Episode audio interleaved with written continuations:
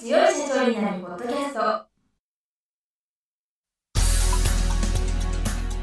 この番組は数字がちょっと苦手な中小企業経営者の方のための番組です。日頃から多くの経営者の相談に乗っている中小企業診断士と税理士の2人の対談形式で中小企業の現場の目線から専門知識を分かりやすく解説します。会社経営に数字を上手に活用していただくために会計税金融資などをテーマにお伝えしていきます。こんにちは。中小企業診断士の六角です。いつも数字に強い社長になるポッドキャストをお聞きいただきありがとうございます。今回もゲストに中小企業診断士の神谷俊彦先生をお招きいたしましてデジタルトランスフォーメーションについてお伺いしたいと思います。神谷先生今週もよろしくお願いいたします。よろしくお願いします前回ですね DX っていうのは SIS、MIS の概念を引き継いでるものっていうことについてお伺いしたんですけれどももうちょっと具体的に今週はお伺いしたいんですが私は経営とデジタル技術を結びつけるっていう話を聞くと GAFA を思い出すんですが神谷先生の本にも GAFA についてですね、まあ、IT 巨大企業と DX という説で GAFA と DX の関係を書いておられるんですけれどもこれは後付けになるかもしれないけれども GAFA のやっている考え方っていうのは結果的には DX と同じ概念になったっていう考え方なんでしょうか？はい。そういうふうに考えていいんじゃないかなと思ってます。DX ということを最初に唱えたのが、まあ、スウェーデンの先生で2006年とかそれぐらいの結構古い時代なんですよね。でもその時には GAFA ってもうもうそこそこ巨大っていうかかなり巨大な企業にもうなってましてあもとも2007年に生まれた企業もあるんですけども、まあ、でも大体1900年代にその辺のネタがあってかなり大きな企業になってもうその時から大きな企業になってきててでその企業の GAFA という企業が大きくなった理由っていうのはやっぱり情報技術を本当にうまく巧みに使って急速に大きくなってますよね。例えばアップルが GAFA の中に一つ入ってますけどアップルなんてご存知のようにもう1900年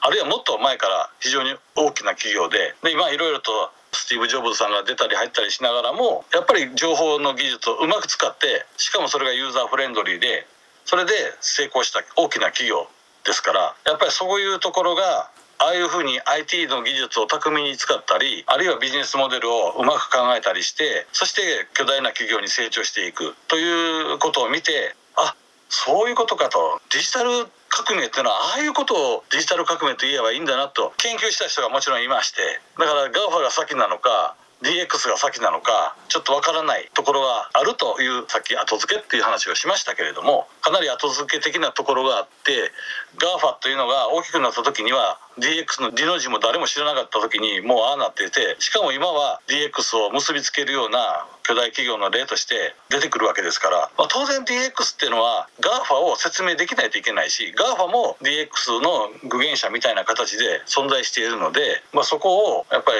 一つうまく結びつける説明はいるだろうなということで僕の方も本を書きましたけれどもこれは DXIT 化の中で特に DX が一番強調していることは何かと僕が答えなくちゃいけないとするとやっぱりあのユーザー体験を重視してるっていうのが DX だと。いうふうに一番そこは特徴的な話じゃないかなと思うんですね。だからユーザー経験を豊かなものにしていく IT 技術を使う。それによって成功した企業っていうのは GAFA とややちょっと短絡的な説明に過ぎるかもしれませんけれどもそこが DX というものの本質を説明するのに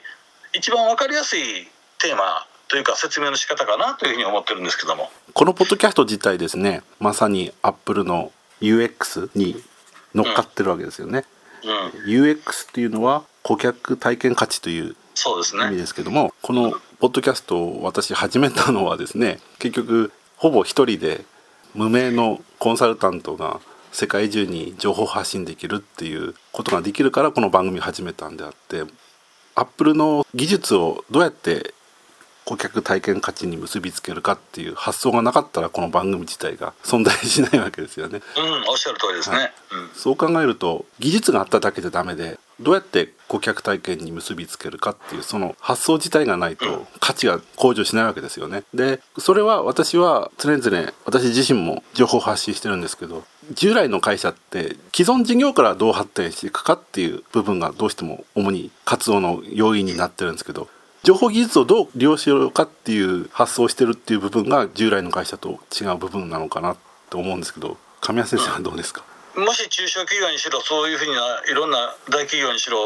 似てることを考えてるとすれば情報技術を使ってお客様の体験を高める価値を高めお客さんから見りゃ企業の価値を情報を使って高めてもらえるっていうか高める尊敬するに値するっていうふうに企業から思ったらお客様にそう見てもらいたい。顧客から見たらあの企業はすごく顧客体験価値を重視してるというふうに見てもらいたい。そういう双方向のつながりっていうのはとても重要で一番 DX らしい発想っていうのはそこかなというふうに僕は思ってるんですけども。それ以外のことはまあ IT 方あんまり変わらないことを言ってるんで僕は DX の本ではまずメインの一番の太いテーマの中には顧客体験価値あるいは顧客価値というのを高めるための情報技術というようなところに実は割とベースを流しています。そうですね。だからポイントは情報技術に目が行きがちなんですけれどもどういうふうに経営に生かしていくかっていうそこの発想がなかなか簡単なようで難しいと言いますかね。コロンブスの卵的な部分があるので経営企画の部分に軸足といいますか比重がないとなかなか DX は進展しないのかなっていうふうにそうですね、はい、本当そう思います、うん、そこ価値見出してくれないとやっぱり普通の情報化とあんまり変わらない話になっちゃうと思います。だからこれはまた後でお話しすると思うんですけど情報技術をある程度理解してた上でマネジメントについても熟知してないといわゆる DX っていう考え方を会社に導入するってのは難しいなとは思ってるんですけどまあそうは言ってもね中小企業でも導入してる会社はあるので後で事例をご紹介したいと思うんですけどもなかなかそう明日から DX っていうわけにはなかなかいかないなというふうにも感じてるんですけれどもただ話を戻すと情報技術があって顧客価値を高めることが DX にとっては鍵になるっていうことだと思いますので。はい、またこの続きは来週お聞かせればというふうに思います。神谷先生、はい、今週はありがとうございました。ありがとうございました。今回の対談はいかがでしたでしょうか？この番組では公開質問を募集中です。2人のキャスターに回答してほしいという質問はこの番組の配信ブログの専用フォームで受付しています。ぜひお寄せください。またご意見ご感想も同様に専用フォームでお受けしております。配信ブログは検索エンジンで数字に強い社長と検索し最初に出てくるブログです。それでは次回もどうぞお楽しみに。